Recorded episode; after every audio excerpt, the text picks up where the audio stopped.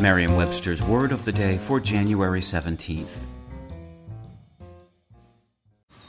Man, that sunset is gorgeous. Grill, patio, sunset. Hard to get better than that. Unless you're browsing Carvana's inventory while you soak it all in. Oh, burger time. So sit back, get comfortable. Carvana's got thousands of cars under $20,000 just waiting for you. I could stay here forever. Carvana, where car buying meets comfort, meets convenience. Download the app or visit Carvana.com today.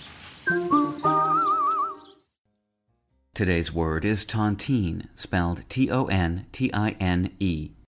Tontine is a noun that means a joint financial arrangement whereby the participants usually contribute equally to a prize that is awarded entirely to the participant who survives all the others. Here's the word used in a sentence from Lady Notorious by Theresa Romain. Lord Deverell wanted a loan from me based upon his contribution, wanted out of the tontine entirely, rather, but without having to go to the trouble of dying. Tontines were named after their creator, a Neapolitan banker named Lorenzo Tonti.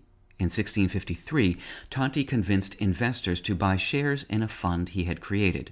Each year, the investors earned dividends, and when one of them died, their share of the profits was redistributed among the survivors.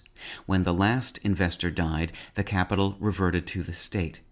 Louis XIV of France used tontines to save his ailing treasury and to fund municipal projects, and private tontines, where the last surviving investor and subsequently their heirs get the cash instead of the state, became popular throughout Europe and the U.S.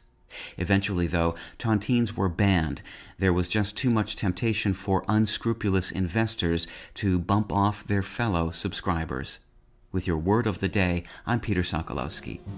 Visit Merriam-Webster.com today for definitions, wordplay, and trending word lookups.